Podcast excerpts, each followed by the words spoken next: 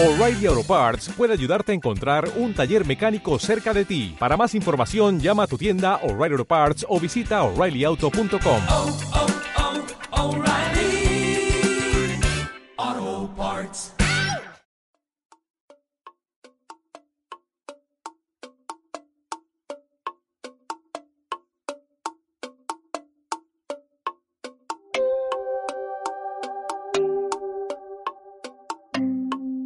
El programa 152 de Vivir Rodando trató sobre la importancia que tienen los libros cinematográficos.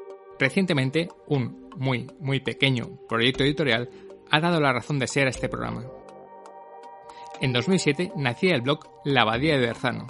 En pleno apogeo de los blogs, La Abadía reivindicaba el cine de género, en especial el terror, y con una mirada siempre al cine español.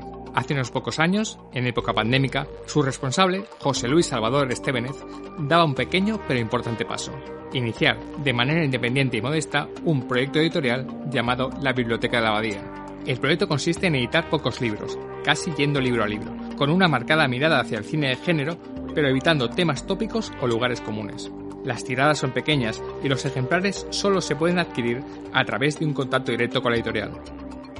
Aunque esto es una cuestión de necesidad y forma parte de una estrategia editorial, crea un vínculo especial entre el libro, la editorial y el autor. Cada libro de la Biblioteca de la Abadía es un libro pensado, editado y enviado con todo el cariño y la dedicación. Hasta ahora, y a la espera de unas novedades que están a punto de llegar, la Biblioteca de la Abadía cuenta con 4 volúmenes editados: Más allá de Drácula, Otros vampiros de la Hammer, de Carlos Díez Maroto; Operación Torremolinos, el cine español de superagentes, 1965-1967, de Santiago Aguilar; Terror sobre ruedas, de Enrique Agudo; y finalmente, Hombres a mano armada, el mundo de Sergio Sollima, de Adrián Esvilla. Hoy Vivir Rodando habla con José Luis Salvador Estévanez, responsable de la Biblioteca de la Abadía, uno de los proyectos más especiales del panorama editorial cinematográfico español.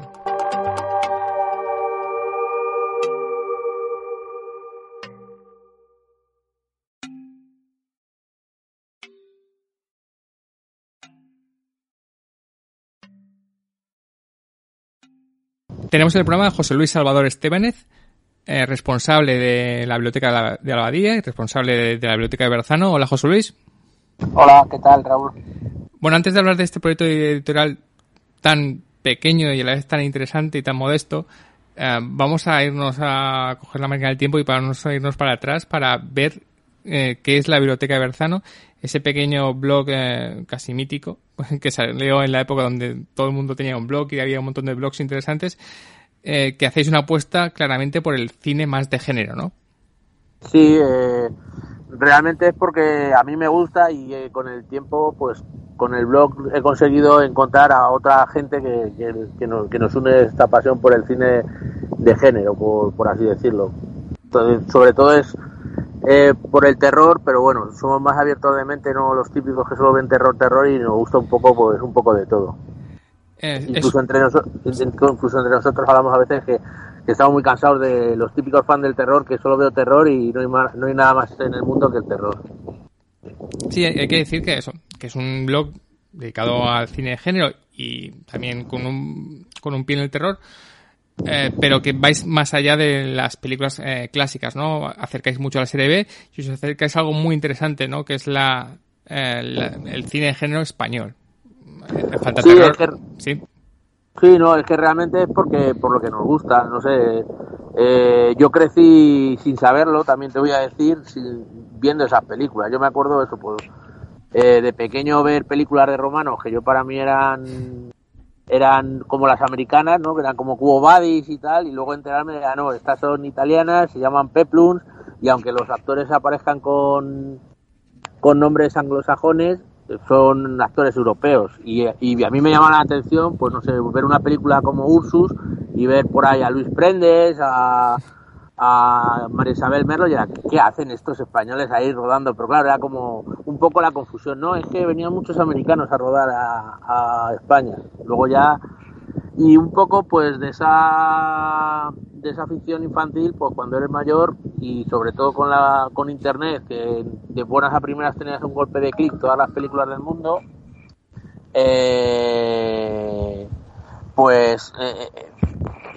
me fui enterando, investigando más cosas y Y así surgió un poco la pasión por este cine.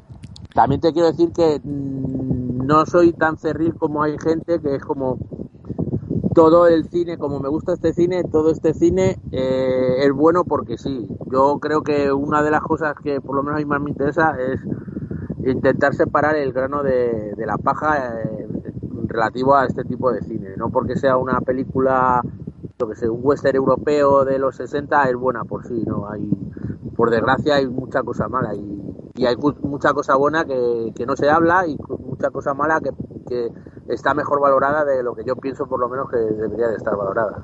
Pues danos un ejemplo de qué cosas malas, por ejemplo, que creemos o que se ha instalado en el imaginario, que son películas mediocres y que son reivindicables, porque eso, afortunadamente, estamos viendo poco a poco y gracias a Internet que se están reivindicando estas películas. Serie B, Fantaterror, como las grandes películas que eran. ¿Qué películas crees que están como malditas por su calidad, pero en realidad son casi clásicos? Bueno, es que eso es muy relativo porque lo mismo para un público más generalista, yo qué sé, te voy a decir Pánico en el Transiberiano y dirán, ¿qué es eso? Y bueno, a los que somos un poco más aficionados, no, si sabes qué película es y si está más valorada. Si te dirá, por ejemplo, pues no sé, mira, siguiendo con, mira que digo que no del terror, pero bueno, hablando de cine de terror, una película española con Analia Gade que se llama La mansión de la niebla, que yo creo que es una de las mejores películas de terror hechas en España y sin embargo es súper desconocida. O siguiendo con el cine de terror también español, El monte de la bruja de Raúl Artigot, que es el director de fotografía que la rodó en los 70, pues también yo la pondría entre las 5 o 10 mejores películas de terror que se hicieron durante esa eclosión de cine de terror que hubo en España en los 70. Y es una película desconocida, en este caso también porque fue prohibida por la censura y demás, pero bueno, es una película que es una joyita, como quien dice, y no la conoce mucha gente. ¿Y crees que, como he comentado antes, gracias a Internet se está reivindicando este tipo de cine? Está más, ¿se puede ver más, se puede disfrutar más y también se puede analizar más? Yo creo que sí. No sé, al principio éramos, yo me acuerdo de meterme en foros y tal, y te metías en foros más generalistas, ¿no? Pues, por ejemplo, pues de cine de terror, pero claro, eran foros que lo mismo estaban hablando de los últimos estrenos de cine de terror, de las pelis láser de los 80, y yo me sentí un poco, ¿no? Como el bicho raro ahí, de que a mí lo que me gusta no es esto, a mí me gustan las pelis de los 70, pero bueno, con el tiempo sí, yo creo que sí. Hay más difusión, por decirlo de alguna forma. Hay más gente, o yo creo que hay más gente, pero bueno, también es una cosa muy minoritaria. Hablando, por ejemplo, adelantando la de la editorial, ¿no? Son temas que interesan a 200 personas y ya puedes hacer lo que quieras, que de esas 200 personas no vas a pasar. Hay gente que se quita, gente que sube, pero hay como un techo ahí de número de personas que es imposible. O sea, que luego se dan casos que lo mismo, por lo que sea, pues mira, llega cambiando un poco el tercio, pero llega una película como Rec, ¿no? No es el mismo cine ni nada, pero una película que en principio es de serie B, que no tendría que haber llegado a ningún lado, ¿no? Quedarse en la broma, y resulta que es un peliculón y todo el mundo está viendo Rec. Pero lo habitual es que este cine, y así de forma más militante, por decirlo de alguna forma, no interesa a mucha gente, la verdad. Hay gente que, bueno, con Tarantino y tal, sí ves que hay gente que se acerca, pero yo creo que también es un poco por lo que me repatea a mí, que es la modernidad, que es porque Tarantino está de moda y Tarantino dice que le gusta este cine, pero no sé, yo a mí me gusta porque me gusta, no porque me ha dicho nadie que me tiene que gustar, por decirlo de alguna forma.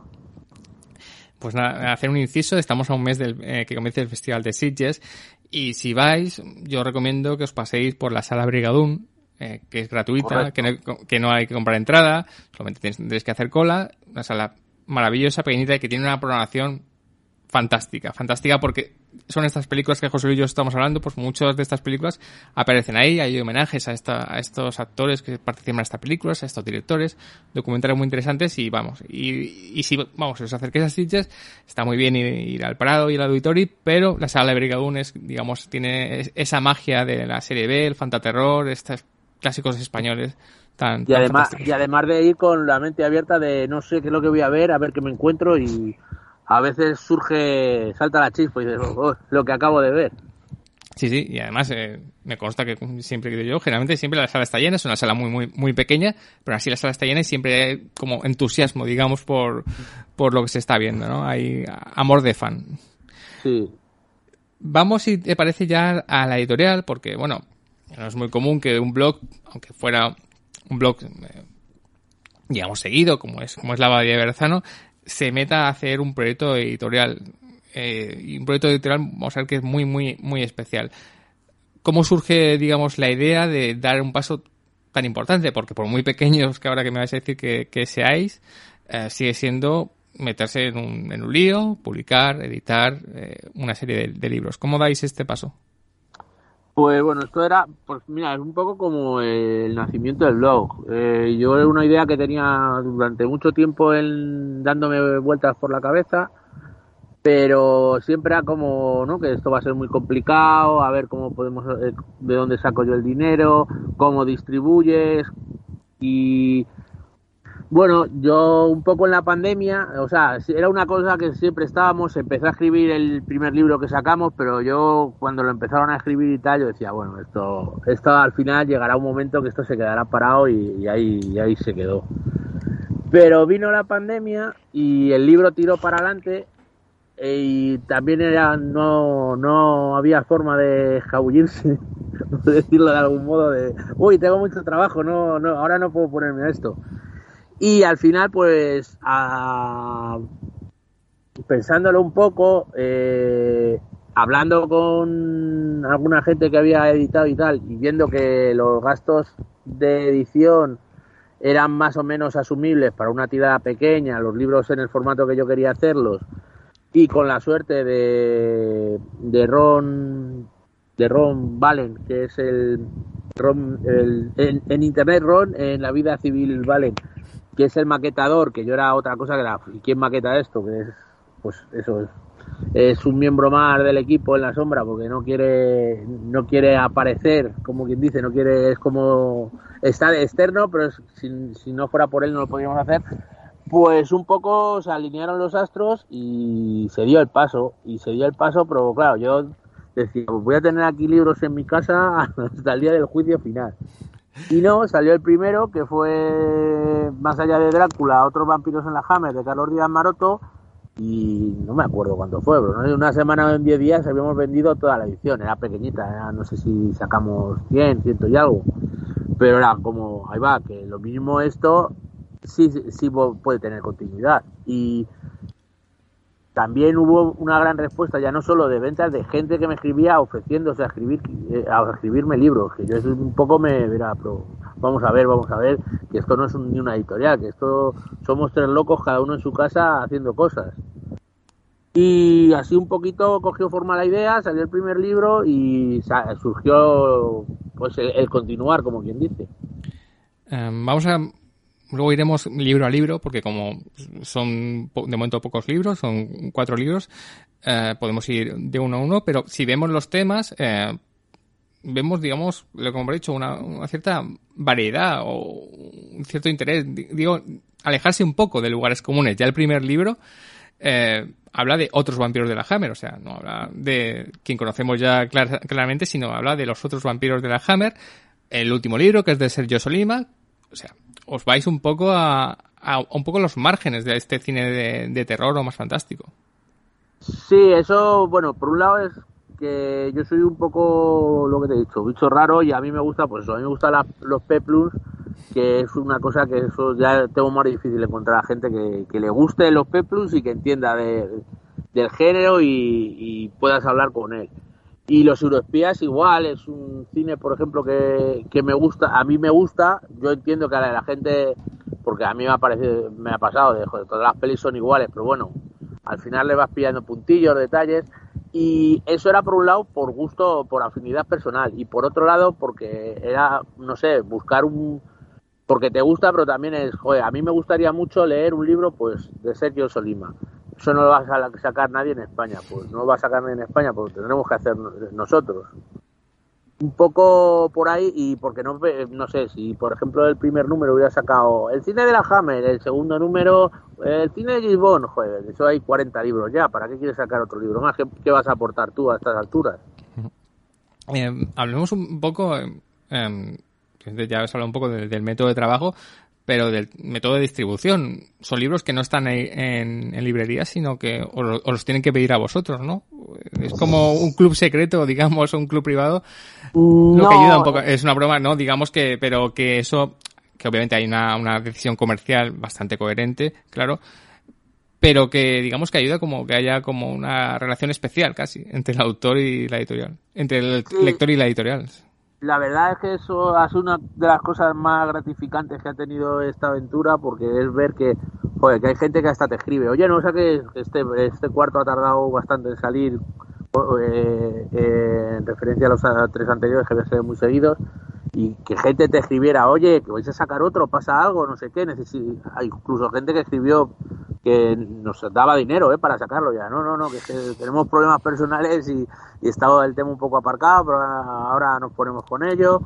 Y lo de vender como por correo, como quien dice, era también un poco porque, a ver, son libros que realmente el planteamiento que yo hice al hacer la editorial que tenía era, yo no quería enriquecerme con esto, yo lo que quería era difundir pues un poco, ¿no?, el cine que me gusta y que la gente pudiera adquirir un libro que a mí me gustaría tener, pero yo entiendo que no todo el mundo se puede gastar 20 euros en un libro y 20 euros y comprar un poco a ciegas. Uh-huh. Y la idea era pues un poco que el libro, sobre todo porque yo como también he sido autor y he participado en libros, sé cómo está el percal, que ante todo que cobrara el escritor, se le pagara, y se le pagara bien, no las miserias que por desgracia se pagan en este país por escribir, y dentro de nuestras posibilidades, claro. Y luego, claro, para que fuera un libro asequible, pagaras bien al autor, cobrara el maquetador también, pagaras la edición, etcétera, etcétera, y no se pusiera la cosa muy cara, pues había que prescindir del tema de distribución en tiendas, porque realmente se comen mucha parte del pastel. Y aparte tienes que pagar a un distribuidor por un lado y a la tienda por otro. Y era como que se iba un montón de dinero, y fue pues por correo. Yo ya conocía otras iniciativas, otros proyectos editoriales, como por ejemplo puede ser Cinevis de Javier G. Romero, que veía que él por correo vendía toda la edición, y fue pues bueno, pues ¿por qué nosotros no lo vamos a hacer también? Era un poco más como política, pues eso, para que fuera una cosa asequible. También tiene su contrapartida, claro, porque yo me imagino que habrá mucha gente que dirá, no, yo si no lo veo en la tienda no lo compro, pero bueno, es un hándicap con el que había que jugar. Yo la verdad que estoy muy contento, aunque cuando saco los libros y voy cargado con libros a correos, me voy acordando de mis ideas, de la maldita hora que me decidí a hacer esto, pero bueno, luego está muy bien, y sobre todo lo que has dicho antes, el contacto con la gente, que la gente le llegue el libro y te escriba y, oh, me ha parecido muy bien, a ver cuándo saques ya el siguiente, joder, te reconforta un montón, porque por lo menos tienes de primera mano que lo que estás haciendo sí le gusta a la gente. Sí, no sé, a mí me recordó un poco a la época de casi de fanzines, digamos, con esa... Sí, obviamente, sí, es un proyecto comercial, pero sí tiene algo como de amateur en el buen sentido, digamos. Sí, sí, o sea, yo lo digo, esto no es una editorial, o sea, tú piensas, dices editorial y con sus oficinas, sus almacenes, esto es una editorial porque lo que hacemos se llama editorial, pero esto realmente no es una editorial ni es nada, es pues una cosa así muy pequeñita, muy, muy modesta. Y sí que dices un poco lo del fanzine, también lo de no vender en tiendas, era un poco de las experiencias que había tenido yo antes con algún fanzine que hice, de dejar en tiendas, luego nunca te pagaban, ibas allí y nadie sabía de qué les hablabas, que les habías dejado un fanzine, y era, mira, para que encima me estén toreando y regalando el dinero para que los otros hagan negocio, no. Lo vendo por correo y lo tengo controlado. Sí. Después del éxito de Carlos Díez Maroto, ese libro sobre los otros vampiros de la Hammer, digamos, dais un pequeño pelotazo con todo el miramiento de decir esto, pero lográis que Santiago Aguilar escriba en la editorial ya, quiero que me cuentes cómo es eso, porque Santiago Aguilar tiene una serie de libros, generalmente con Felipe Cabrerizo, sobre cine español, absolutamente alucinantes, y es un hombre importante dentro de la escritura cinematográfica, de la historia, para contar la historia del cine español, y este estupendo Operación Torremolinos, el cine español de los superagentes. ¿Cómo pasas? Supongo que ya conocías a Santiago y te pones en contacto con él, o él se pone en contacto contigo, o es una conversación informal que dice, venga, yo puedo hacer este libro. Un libro muy especial, digamos. Sí, es el niño de mis ojos de la colección, por sí. Ahora. Por lo de Santiago surgió de una forma bastante natural. A ver, Santiago le conozco ya de hace bastantes años. No me acuerdo, pero era un foro de internet. Y yo era cuando estaba empezando con el blog y era cuando yo quería hacer habíamos hecho el dossier sobre la muerte de Paul Nash y reseñando todas las películas y yo quería convertir eso en libro. Y él fue, yo era como, el tío de la cuadrilla, le he dicho que si me quiere escribir algo y me escribe el prólogo con el otro de la cuadrilla, Y durante años a mí me daba un poco de vergüenza porque ese libro nunca había salido. Digo, le ha hecho el hombre aquí escribir un texto que para nada, incluso él lo llegó a sacar antes que en el libro, en su web. El añadido de que les hice una entrevista a los dos, que nos tiramos 3 horas de entrevista, y esa entrevista nunca se había visto la luz, porque cada vez que veo las 3 horas en la grabación, digo, a otra cosa, me va a llevar mucho tiempo. Y nada, pero habíamos seguido manteniendo el contacto y cuando alguna vez él es profesor y con alguna cosa de cine español y tal me preguntaba, ¿estoy en contacto con este? ¿Sabe dónde puede sacar información de esto? De pues algún alumno que tenía algún trabajo que hacer. Y bueno, pues compró el libro, pues sin más, ¿no? Pues mira, yo también, pobre hombre, como para apoyarlo ha comprado el libro que este hombre la Hammer no le interesa nada. Y hablando, ¿qué tienes pensado sacar? Y, pues me gustaría hacer esto. Y él un poco me dijo, dice, yo había pensado hacer uno de euroespías. Y yo era de, pues me haría un montón, pero yo no tengo dinero para pagarte. Y fue, pues, lo que hablamos antes de las miserias que se cobra en este país. Bueno, primero que él, ¿sabes? Ni me preguntó cuánto le iba a pagar, pero yo ya le dije, bueno, ¿te puedo pagar tanto? Y me dijo, sí. Pues me parece más de lo que yo pensaba y más de lo que cobró con otras editoriales. Y fue como, pues perfecto. Y así surgió un poco. Y era un poco también una jugada arriesgada que el prestigio que tenía Santiago era lo que decía yo, sí. Bueno, es un libro que lo mismo no le interesa a nadie por la temática, pero teniendo a Santiago detrás sí que te va a arrastrar a gente que lo va a comprar como se ha sido. Porque, o sea, yo creo que si en vez de Santiago escribo yo el libro, no vendemos ni la primera edición. Luego, bueno, antes de acabar ya con estos 2 últimos libros, tú has estado un poco ya, digamos, opinando sobre ello, pero te pediré una reflexión. Ya sé, yo sí que te considero un editor porque ya tienes una editorial y has editado 4 libros estupendos sobre cómo está el mundo de la literatura o la escritura cinematográfica en España. Primero ya es fatal respecto a lo mal que se paga, lo mal que se cobra y no sé si además lo que hemos dicho antes, que hay temáticas que se repiten, libros que son siempre lo mismo. Que hicieras, digamos, una opinión más bien en general después de tu experiencia de estos años de editar. Bueno, más de editar como lector, te puedo decir. O como lector, sí. Como un poco de como editar, lector y escritor. Sí, sí.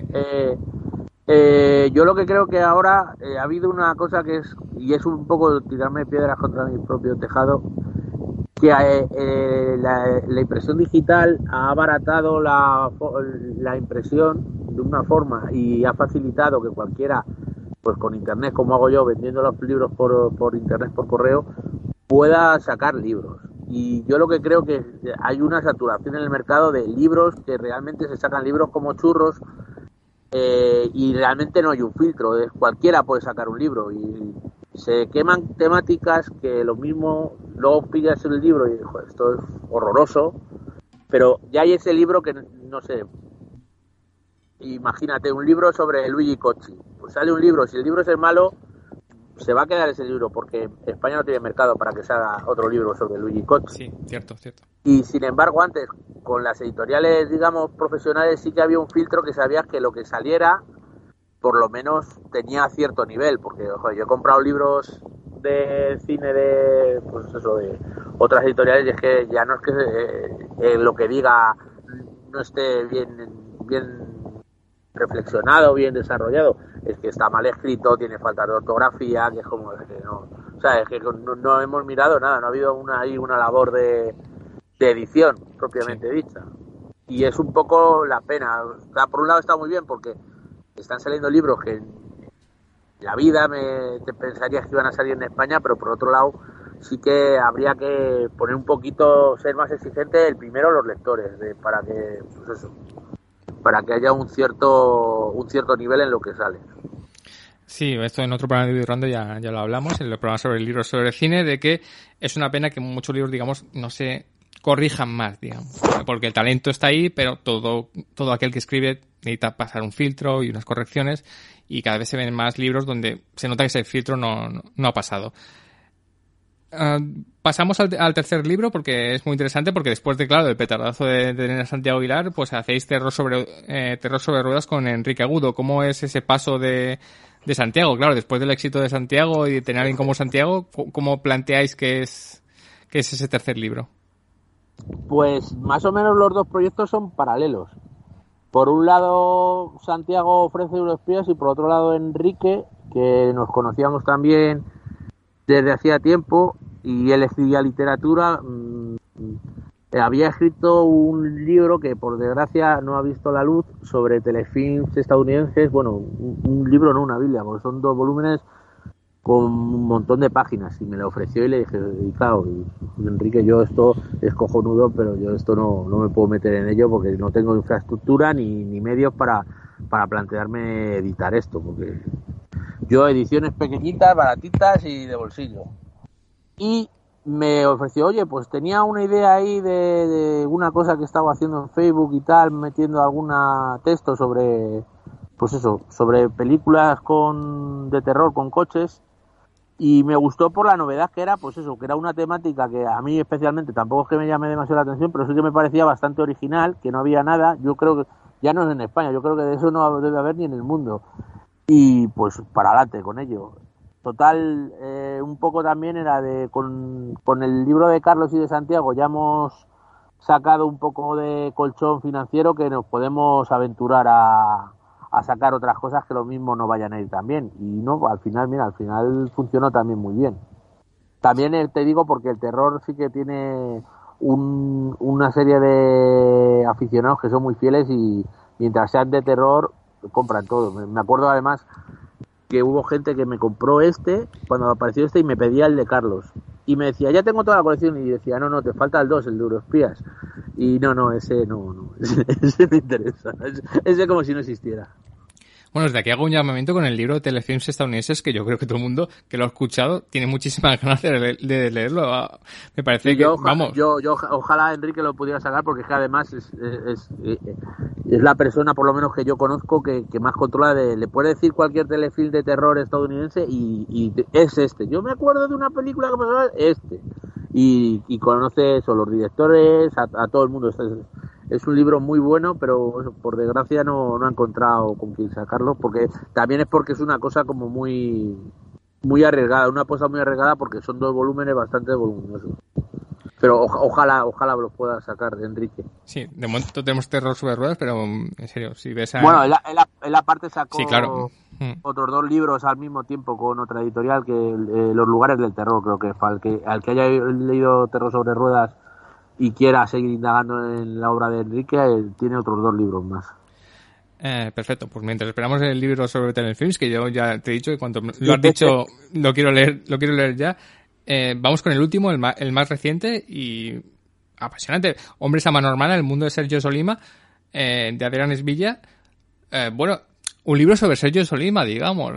Sergio Sollima, obviamente, no es la figura más famosa en España, ni mucho menos, pero tiene esa aura de culto que, digamos, que cuando tú quieres leer algo en español, claro, y seguramente no hay ningún libro de Sergio Sollima, o debe haber algún libro, algún episodio, algún capítulo, Pero supongo que cuando no sé cómo fue el ofrecimiento, dijiste que obviamente eso cabía en la abadía, ¿no?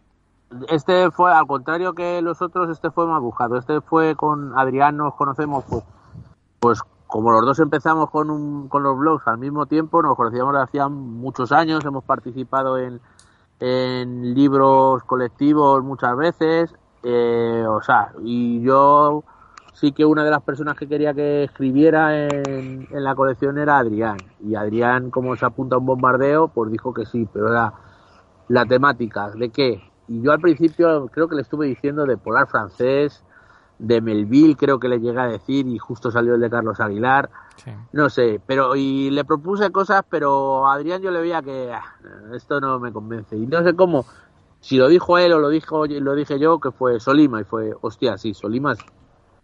Y así salió un poco, y además sí que Sollima sí que tenía, que yo quería meter algo de western, ¿no? Era un poco, porque si te das cuenta, ¿no? Terror, euroespías, sí. Otra vez terror, western, era un poco ir abarcando géneros, no quedarnos solo pues en el terror, sino que ir haciendo más cosas. O sea, yo en un futuro, pero eso ya lo veo más difícil, me gustaría sacar uno de Peplum, pero eso ya sé que tiene un mercado más pequeño. Y era un poco, Sollima era una buena excusa, porque además era un director que sí tiene cierto prestigio en ciertos círculos, jugaba un poco también que podía ser relativamente comercial por ser el director de la serie Sandokan, no sé, era un como... Y luego que el cine que hizo es muy interesante, tiene 4 o 5 películas que es de lo mejor que se hizo en la época en Europa, que reunía todos los alicientes, y luego que a Adrián sí le motivó y salió para adelante, y súper contento de cómo ha quedado, la verdad, porque no sé si incluso me imagino que en Italia habrá algún libro sobre Sollima, pero claro, en España no, pero en España y en el resto del mundo no creo que haya otro monográfico. Me fastidia por eso que intentamos contactar con Stefano Sollima, con su hijo, que es el director de Gomorra, que está haciendo ahora películas en Hollywood, para ver si nos escribiera el prólogo, y nunca nos respondió, que era, joder, que somos, ¿no?, como de fuera de tu país, que nos los únicos interesando. Sí, por tu padre, y no sé, lo mismo tendría una agencia de manager y le llegaría el correo o lo que fuera. Fue la espinita que queríamos meter un prólogo del hijo y no hubo forma.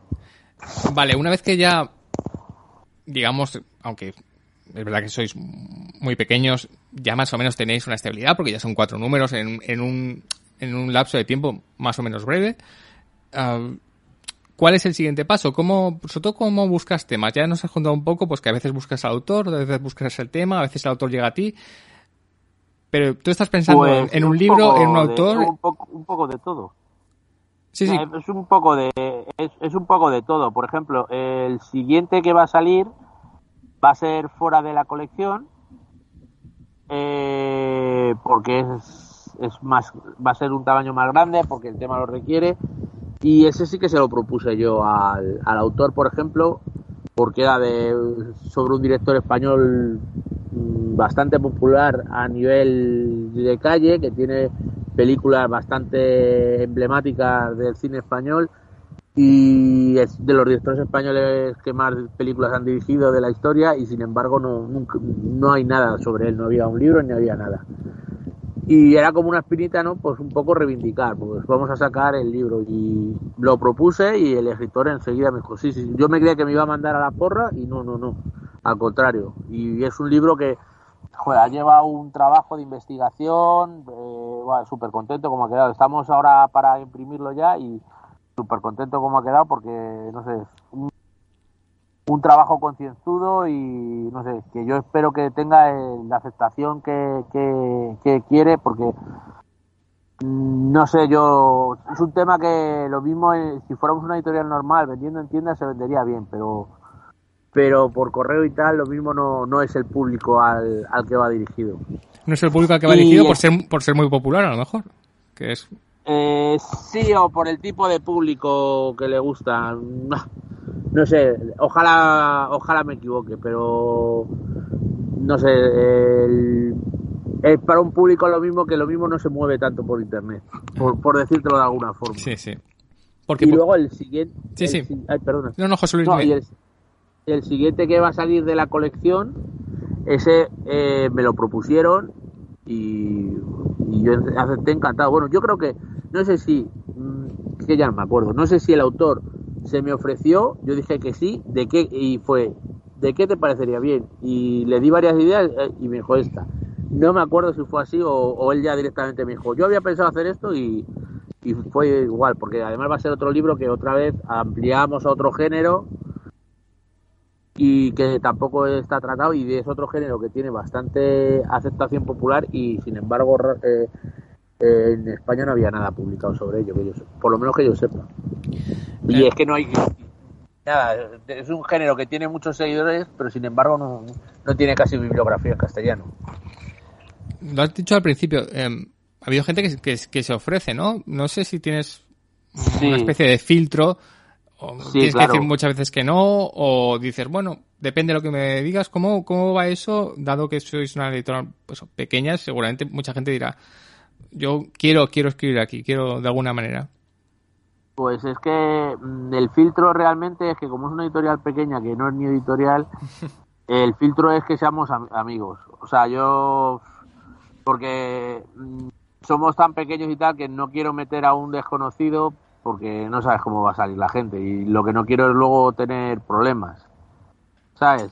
Y con amigos como que las cosas están más claras, desde el principio ya sabes lo que hay y ya sabes cómo funcionamos, esto es y las cosas claras y el chocolate espeso, como se suele decir, ¿no? Y el filtro un poco es ese. Sí que, hombre, si en el día de mañana se ofrece a alguien con un proyecto que nos interesa, no le vamos a cerrar las puertas, pero yo creo que también por el autores, que hay editoriales por ahí que lo mismo, les pueden ofrecer una mayor visibilidad a su trabajo que el que le vamos a poder dar nosotros, por ejemplo. Precisamente quería hablar de eso, de la visibilidad. A pesar de que es un proyecto muy pequeño, pero que en redes pues más o menos funciona entre un tiempo de público, no sé si realmente no habéis tenido ningún tipo de promoción o visibilidad, ya no hablo de grandes medios, pero de algún medio más independiente, pequeño, porque realmente es una editorial pequeña que solo publica envía por correo, lo cual que publica unos temas muy específicos, lo cual es un tema yo creo muy interesante para cualquier periodista que hable sobre cine. No sé cómo ves el tema de la visibilidad, que si lo ves absolutamente nulo o simplemente es lo que depende de las redes sociales que podáis tener. No, yo no me quejo. La verdad es que, por ejemplo, de todos los libros también, bueno, yo colaboro allí, pero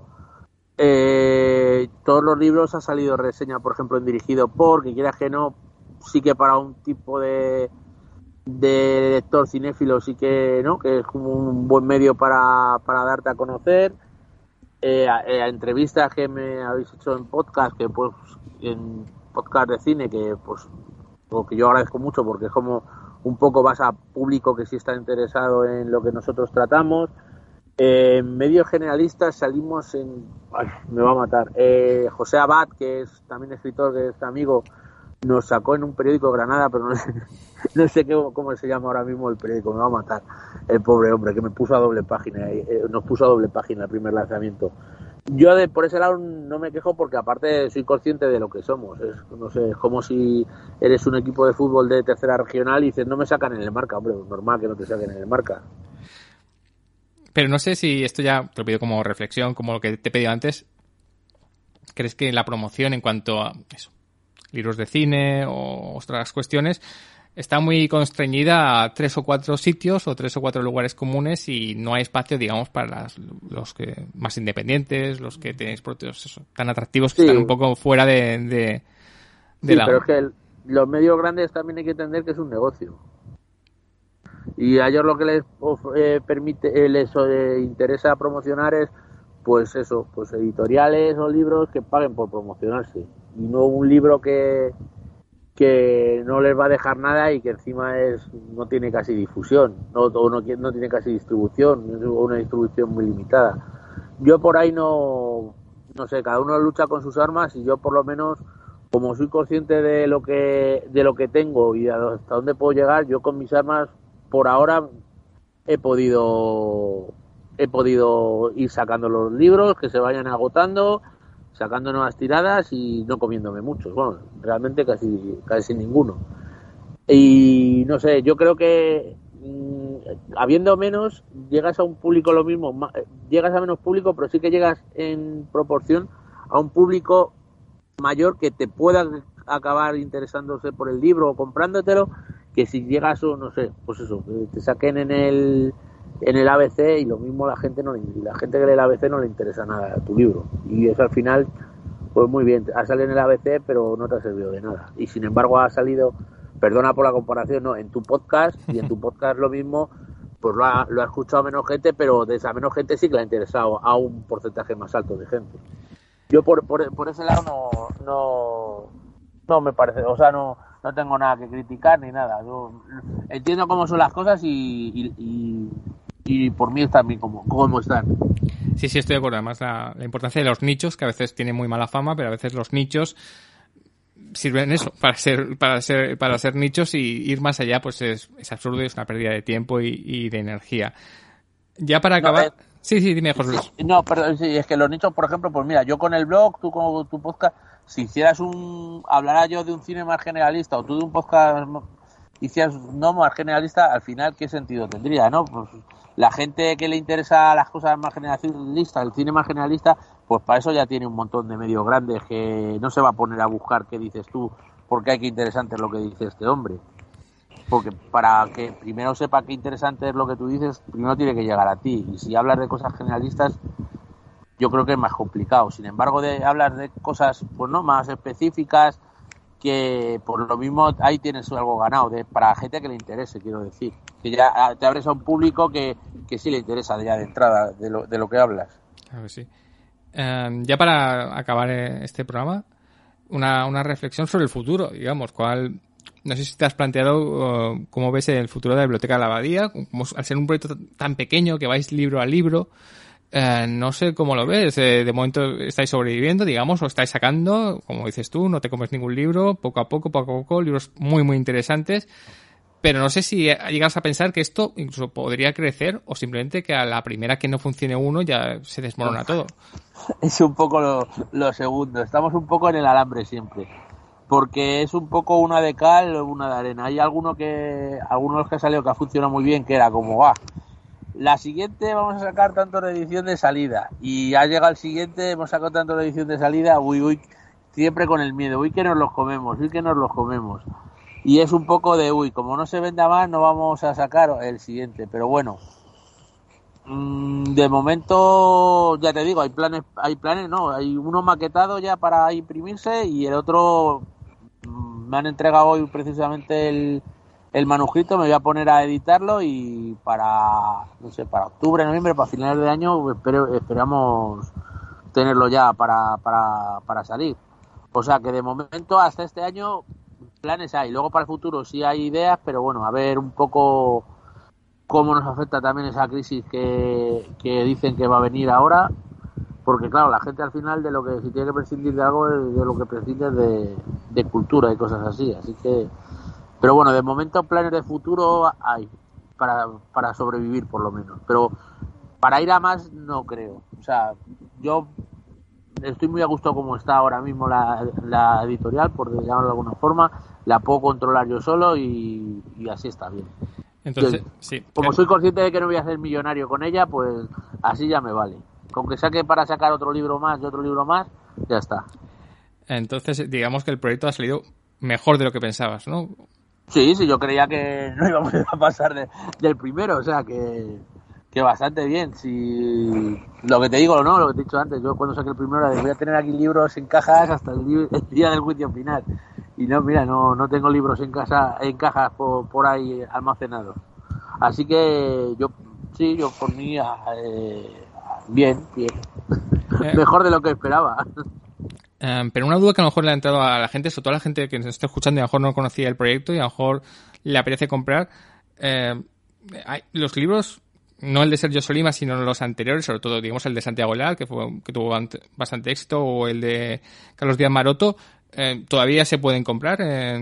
No. Del único que nos queda es precisamente del de Santiago, que sacamos, que no sé si fue segunda o tercera edición, sí fue tercera edición, y ha estado bastante parada, pero mira, eso es un poco también lo que hablábamos antes de vender por correo, el contacto con la gente, que ha sido salir el de Sollima y mucha gente pedirme ese. O sea, pues se habían quedado colgados, se habían cogido los de terror y ya, pues ahora voy a completar la colección.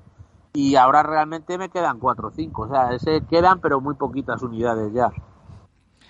Perfecto, pues hemos tenido a José Luis Salvador Estévanez, el responsable de la Biblioteca de la Abadía, del blog de la Abadía Berzano. Yo creo que ya muchos conocéis cuál es la dirección, porque es un blog muy, muy, muy conocido, pero lo repetimos, cerebrin.wordpress.com. Y nada, recomendar los libros, recomendar sobre todo proyectos tan especiales, tan pequeños, tan independientes, que buscan eso, la originalidad. Escribir libros es fantástico, escribir temas sobre cine es fantástico, pero todos estos proyectos que van un poco más en los márgenes y que buscan eso, los temas que no toca todo el mundo. No un editorial que toca temas como los euroespías o Sergio Sollima, obviamente es una editorial a la que hay que querer y cuidar. Y aunque no veáis los libros, yo he tenido un par en la mano y os puedo decir que están estupendamente editados, son muy cómodos de leer, que eso yo siempre lo agradezco, y son, digamos, eso, como especiales. Yo agradecerte a ti que te acordaras de nosotros para el programa. Y nada, al oyente que esté interesado, aunque solo sea para informarse, si quieren pueden escribir a labibliotecadelabadía@gmail.com y ahí ya le explicamos cualquier duda que tenga o si quiere adquirir algún libro o lo que sea.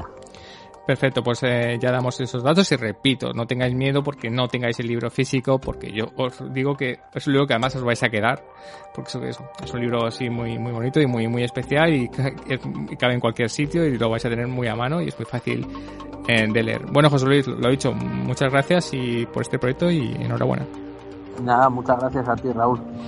Y a todos vosotros, hasta el próximo programa.